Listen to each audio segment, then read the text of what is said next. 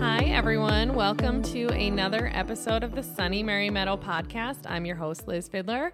So this is going to be what we call a Bloom and Grow episode. So I have this idea that any episode that's not necessarily, you know, the nitty gritty of flower farming and gardening and, you know, related to that, we're going to call it a Bloom and Grow episode. I know that I have quite a few listeners or followers or subscribers to, you know, my newsletter and social media, and they enjoy, I shouldn't say they enjoy, maybe they do, maybe they don't, but I'm told that they appreciate the insights of grief and growing. And that's kind of where I came up with the idea Bloom and Grow. And I actually do have a second Instagram account. So my farm, my flower farm is at Sunny Mary Meadow, but my more personal one is at bloom and grow dot l l c. That's essentially where I talk about more of the grief and the insights and, you know, just the more real rawness of it all. And when I finally finish my book, and I'm promoting that, and that'll just be kind of through there and through that secondary venue or that secondary stream.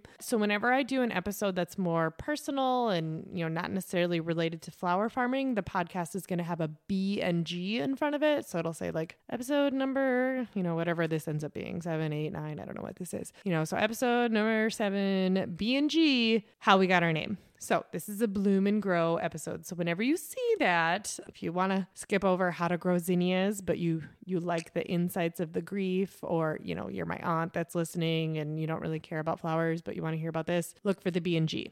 So today's episode is focusing on how we got our name, Sunny Mary Meadow. Josh and I met in June of two thousand twelve. His mom had passed away October of twenty ten. It had been a little over a year and a half since she had passed away when we met. You know, at the time, my best friend from high school had lost her mom when we were in college. But other than that, I really, you know, just didn't have a huge experience with loss or grief, and, you know, kind of similar to most. And he was doing well. And, you know, we talked about it quite a bit, but, you know, and especially after we got engaged, it was really hard. Like, it was starting to hit him that his mom wasn't going to be around when he had kids someday, or, you know, like those, those secondary grief things. And I remember actually being like, okay, you know, not sure what to do. I wasn't, I wasn't being heartless. I wasn't, you know, being mean about it, but it, it was just difficult for me to understand. Like, I thought you were doing fine. And it's, you know, now I know that, yep, here I am two years and two months since Josh passed. And it's like, no, I'm not fine. I'm just really good at hiding it, or, you know, whatever it may be. Maybe I'm fine most of the time, but then something unexpected occurs or happens and it just brings me back. So anyway, we ended up getting married August of twenty fourteen. And then a couple months later, his dad was living on the farm and said that he was going to be moving. And essentially the farm was going to be for sale. And if we wanted to buy it, we could, or then if we didn't want to, you know, they would come up with an alternative plan. I'm not going to speak on behalf half of what would or wouldn't have happened as far as if it would have got sold to someone else, or if it would have just sat empty, the house would have, you know, whatever. I, I don't know what would have happened, because it doesn't really matter, because that's not what happened. So we ended up finally moving out in summer of twenty sixteen. You know, I did an episode, um, if you go back to the second episode, where I talk about what Sunny Mary Meadow is and what our farm is and kind of my story with Josh, but we were trying to decide, you know, how we were going to use the farm or utilize it. Because it's one thing, you know, to live on a farm, but if you're not really doing anything or using the land, if you're just renting it out, what's the point?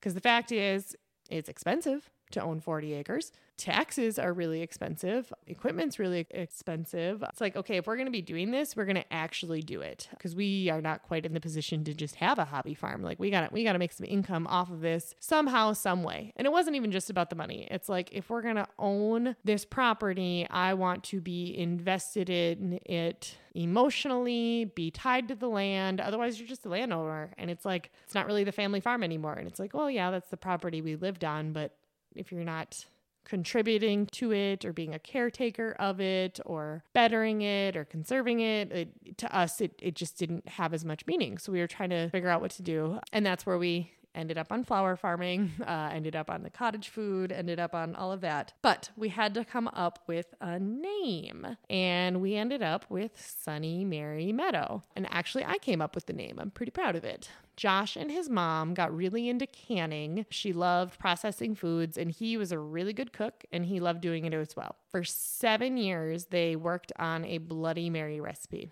Every year, they'd tweak something. They'd add more tomatoes, add more spices, do this, do that, you know, different kinds of pepper, cook the tomatoes this way, do that. And so then every year they'd change it a little bit. And finally, the fall of two thousand ten, they said, we did it.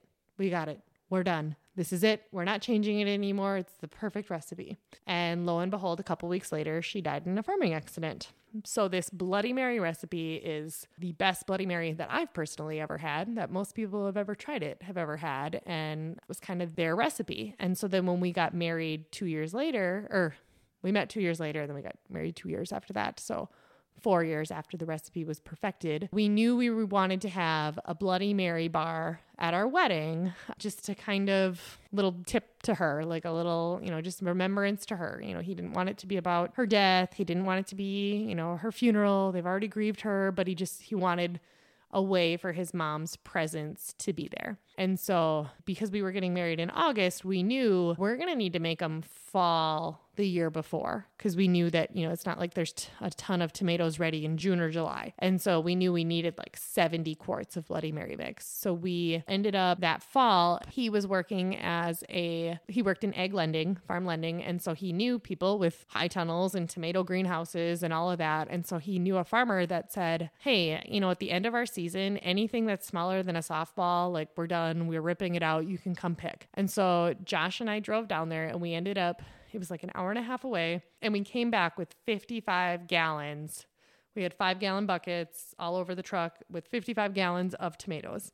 And in one weekend, he and I made seventy quarts of Bloody Mary mix. And that was really uh, tough testament to our relationship. Like, I mean, it was really fun, but it was work. Like, I mean, we had to quarter them, juice them, you know, it just, it was, it was a lot of work. So we made seventy quarts of Bloody Mary mix in one weekend for our wedding. And then the following year we got married. And so then that was when like chalkboards and shabby chic farmhouse aesthetic was just becoming like a really big thing. Pinterest and mason jars. And, but we really We canned a lot. So the mason jars, actually, they were legit. It wasn't just a fad that we were doing. It fit. I made a big sign that said Mary's Bloody Marys, and everyone loved them. Everyone enjoyed them, you know, so then we were kind of talking about it. And then the following year, Josh ended up changing the recipe a little bit just for like a special batch. And he used yellow tomatoes. And then, you know, he had to be careful about the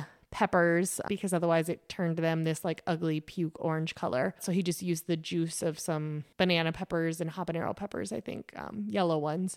And he had to, you know, adjust it for heat, and ended up calling it a Sunny Mary. So a Bloody Mary is, you know, obviously a red traditional one, but then he called this the Sunny Mary, and it just fit really well because that was her name. And so then, you know, we were trying to figure out with the farm, we have this eleven acres of meadow where the neighbor, he rents, or, you know, in the past, it's been cut and he's kept the bales. And actually this year we had someone custom bale it for us, because my fiance, Brent, and I were hoping to get cattle here again and just have a little feedlot and, you know, have steers ourselves. We kept the bales ourselves, but so we have this eleven acres of meadow. And so, you know, go back to twenty sixteen when we moved here, we're like, what do we name the farm? The farm needs a name.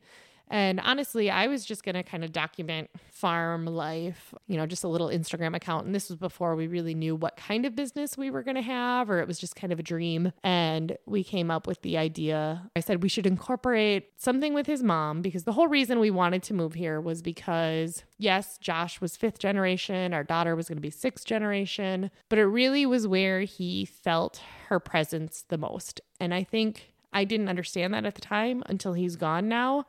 And it's like, yep, I've been to the cemetery maybe twice since he passed away. His headstone is ordered, but it's not even there yet. It's been back ordered with COVID, but like, I just, I really don't go to the cemetery. I don't, I don't feel him there. I don't go, you know, there's just a lot of places that I'm like, eh. But here on the farm, like he's here. The memories are here, and I feel this happy place of him being here. And so I, I understand now what he meant with his mom. That was why he wanted to raise our daughters here, because they would never know their grandma. And this is, this is how they could get to know her. And so then, you know, we're looking over at the meadow and it's like, you know, something about sunny and, or, you know, the sunshine and, you know, and it just kind of dawned on us like Sunny Mary Meadow. People spell it wrong all the time. They do M E R R Y, but it's M A R Y, but it is named after Mary Fiddler. So that's where we got our name, was Sunny Mary Meadow. So it was named in memory of Mary Fiddler, and now it thrives in honor of Josh Fiddler as he passed away in twenty twenty. Never really uh, planned on having an entire business based on the mother-in-law that I never got to meet. But yeah, it's just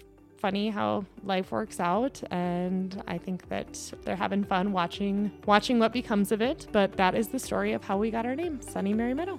Thanks for listening to the Sunny Mary Meadow podcast. I'm your host, Liz. If you like what you're hearing, please subscribe and rate us. You can find us on Instagram, Pinterest, and Facebook at Sunny Mary Meadow. Subscribe to our email newsletter at sunny mary meadow dot com. And if you have questions or comments or anything to say, we would love to hear from you. You can email us at podcast at sunny mary meadow dot com.